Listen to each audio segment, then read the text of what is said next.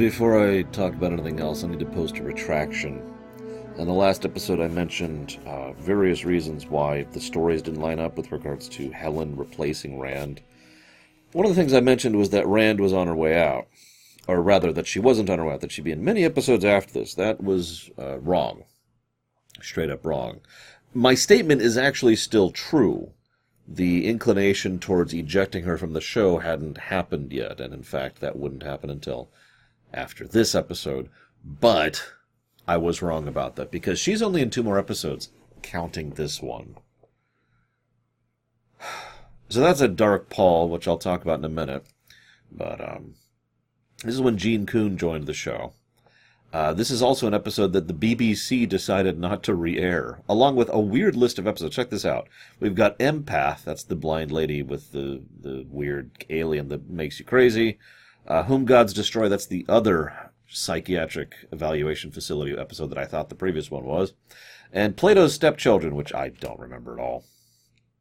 And apparently the BBC was like, no, we're not showing these episodes. They're too horrible for various reasons. It's like, okay, sure. Of all things, why not? This episode was written by Adrian Spies, or Spies, I've heard it pronounced both ways. And it's the only episode he wrote.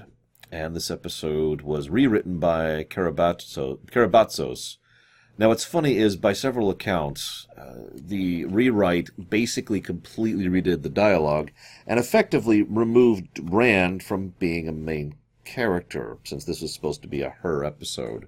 Also, the episode focused a lot on the romance between Rand and Kirk, and as you can see, that's basically not present in the finished product. In fact, it, the episode as is kind of bounces around in a lot of weird ways. I'll get back to Rand at the end of this, uh, but I want to talk about Hodgkin's law of planet parallel planetary development. I don't remember if they actually ever mentioned that in the series at some point, but that's the in-universe explanation for the parallel worlds. Now, I've actually already talked about this, but I was trying. I was talking to a friend uh, just a few days ago, uh, Jessie Gender, and I was talking about the parallel worlds thing, and I wanted to quote it, and I couldn't actually find the exact quote because I'm a moron. Uh, I found the exact quote, and I'm going to share it here. The parallel worlds concept makes production practical by permitting action adventure science fiction at a practical budget figure via the use of available Earth casting, sets, locations, costuming, and so on. As important, and perhaps even more so in many ways, the parallel worlds concept tends to keep the most imaginative stories within the general audience's frame of reference through such recognizable and identifiable casting, sets, and costume the point I'm trying to make here is that the parallel worlds thing was part of the original pitch of Star Trek. It was part of the thing that was mentioned in order to get the show on the air to begin with. I don't know if it was a decision made out of prag- pragmatism in order to get the show aired, or a matter of uh, actual creative design. I'm just going to go ahead and say the whole parallel Earth thing is really stupid there are other ways in which you can do this kind of thing and make it make sense. Frankly, Piece of the Action is actually not exactly a bad example of trying to pull this kind of reuse of sets thing without pulling a parallel Earth. You'll notice, by the way, the parallel Earth thing is literally just an excuse. This is actually funny. Check this out. This episode has the shortest cold open in all of TOS. It's just over a minute. And it's like, oh my god. It's Earth. Da da da da. Cut to credits. Now, Star Trek does this periodically, not actually super often. Early TNG did this a bit. Uh, they'll have a cold open, which is like, oh my god, it's such and such, and then that has nothing to do with the episode. It's just there to grab your attention and then to be ejected immediately, which is what they do here. Here's a parallel Earth, wow, and then it's never brought up again and has no relevance on anything because it doesn't. It's completely inconsequential other than the fact that it's a parallel Earth, so they could use the existing sets so they could save some money. Okay, cool. It's just, you see how irrelevant this is to the fiction? I mean, at least when they come up with Hitler thing, which is actually another weirdly good way to do that, and I will discuss the quality of that episode when we get there. At least when they do that, there's a reasoning for it, unlike, say, the Omega Glory, which but I'm getting off topic. So they jump in, and they find out that this place has centuries of decay. Is, is this a Fallout 3 thing again? Is that where we're at? People not understanding how that works? We also find out later that there's actually been exactly three centuries of decay, of nobling, which is going to be really stupid for several reasons. So there's the tricycle, and what happens is probably the weirdest sequence of events I've ever seen. And can I just say this whole episode kind of sucks? Can I just say that? Because it kind of sucks. It doesn't just aggravate me to the extent of being lamentation worthy, but I'd say this is one step up from lamentation. Because a lot of things happen just because plot. Okay, so Kirk sees a tricycle and he picks it up. Now, we could have had the guy attack right then, but no, what happens is he hands it off to Spock, who looks at it and says, Why'd you hand this to me? And hands it to McCoy, who then plays with it for several seconds before finally the guy shows up and is like, ah, mine! So they could find out about the disease. Okay. What? Then they run off for no reason. I mean, I know they heard a noise, but they just run off in a direction, like, what's going on? Everyone follow me, quick, quick, action, action. And then they hear the door close, and notice it actually happened earlier. And they're like, oh my god, we gotta run for the door, run for the door, run for the door. By the way, this planet is a really bad example of uh, every planet is a town, which is something Star Wars has problems with too. They beam down to what is effectively a, not even a city block my apartment complex is literally larger than the area they cover in this episode. Now, if you don't understand how minusculely tiny that is, I want you to imagine that your place and maybe, maybe a square mile around you is where aliens visit, and just there and nowhere else. And it, it becomes more of, I know, I know, they have limitations of set and, and budget and all that fun stuff, but it gets a little bit weird how they don't even mention the rest of the planet or the rest of the people who might be in other places on the rest of the planet. They, they, they mention nothing. It's just, there's this one spot, and that's where all the kids are.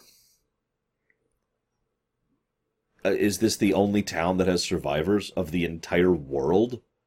Maybe that's how they had food for three centuries. Yeah, by the way, it's a plot point that they're running out of food. I we could do I'd say two hoops to explain this one, but how the hell have they successfully managed to continue to have food from kids who are it's very very clearly stated do not have the ability to take care of themselves for 3 centuries? Is their metabolism just that slow? I mean, I don't fricking know. Uh, so, and of course, the food would have to be preserved for three centuries. I know we like to make fun of Twinkies, but no, Twinkies would go bad in, inside of a year.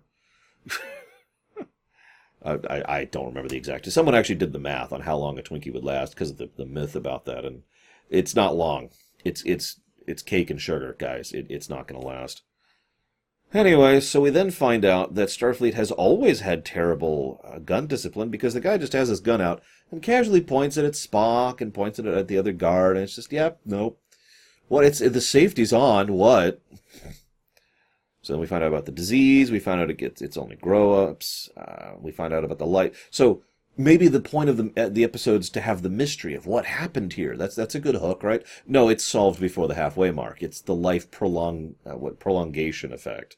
Okay, well maybe there's the mystery of what's going on with the kids. Nope. Immediately after the commercial break, that answer is solved. So there's no mystery left whatsoever.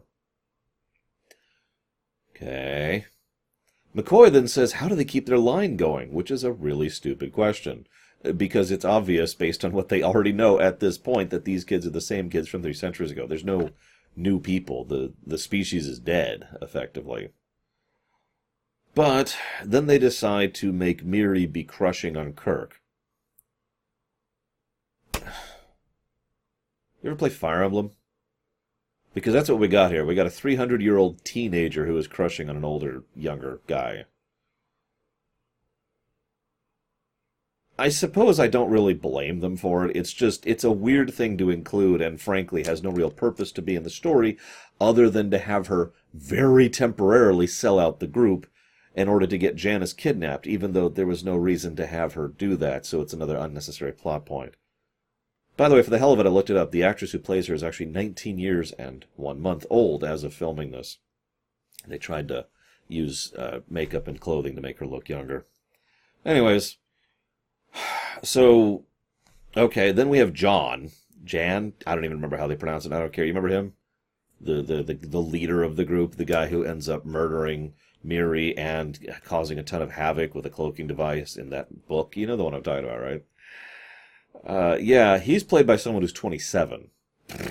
Just, and you know what? I'd make fun, but honestly, I'd prefer that than the kid actors who are terrible. Now I know what you're thinking. Laura, they're kid actors. Yeah, exactly. Exactly. You had the decision to include ch- children actors here. This was your call. You could have not. Instead, they're irritating. And I don't have anything else to say about them. Every scene they're in irritated me. In fact, there's this bit where Kirk desperately is trying to speechify in order to tell them how much he wants to save them. And it's absolutely destroyed because no matter how hard Shatner tries, his lines are actually stupid sounding, and he's doing it to a bunch of kids who constantly irritate at him back. So the whole thing just falls completely flat for me. this is when we find out there's no food, and Rand gets her big scene. I hope you enjoyed that. Look at my legs. Yeah, we'll get back to that. Um, this is the, when the Miri just does the thing. The kids play teacher, and it, there's the scene that just drags on. This is funny. Check this out. Spock prepares a dosage of the vaccine, puts it down, and then says, oh, I'm going to go check on the captain, and then leaves McCoy alone with the vaccine, knowing they're running out of time. I know this is unintentional, but come on. You can't tell me Spock didn't do that on purpose, knowing McCoy. Still, that isn't the intent. The intent is that McCoy just decided in a moment of desperation to just take the vaccine, and it happened to work, and so they happened to work out. A good thing they got those communicators back because that was completely unnecessary for resolving the tension of the episode. I had one uh, commenter, this is forever ago, mention it you know it, why even do the communicators thing? And someone else responded well if they got had their communicators the episode would be much shorter. First of all that'd probably be a good thing. But second of all they don't actually steal the communicators until like the two-thirds part of the episode. Well into it. There's plenty of space you could have filled that there with him trying to convince the kids to actually work with them and have the whole speech, which is dumb, but you can still have the speech there, and them trying to hammer out the thing, and then they get the vaccine. Basically, the removing of the communicators barely changes the episode, is what I'm trying to say. Anyway, so they solve the communicator thing, they solve the vaccine thing. They're going to send people to actually take care of them. sure. The end. Oh, God. This episode was rough to sit through. On August 26th of this year, uh, which I believe is 1966, Grace Whitney uh, was approached and sexually assaulted by someone she identifies as the executive in one of the post parties during filming of this episode. She would then appear in Conscience of the King, which I believe is the next episode. I'm not sure. I haven't looked at the list. And that's it. And then she was now this this is really interesting because I have seen from multiple sources a confirmation of this point, and this is important. She was fired. She didn't leave she wasn't, you know, you know, she didn't decide I'm getting the hell out of here. She, they fired her ass over that.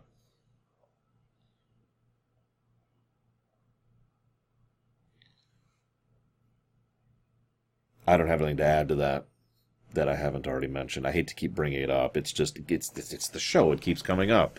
What do you want from me? so that's nice a nice pall to leave on an otherwise uninteresting and blech episode.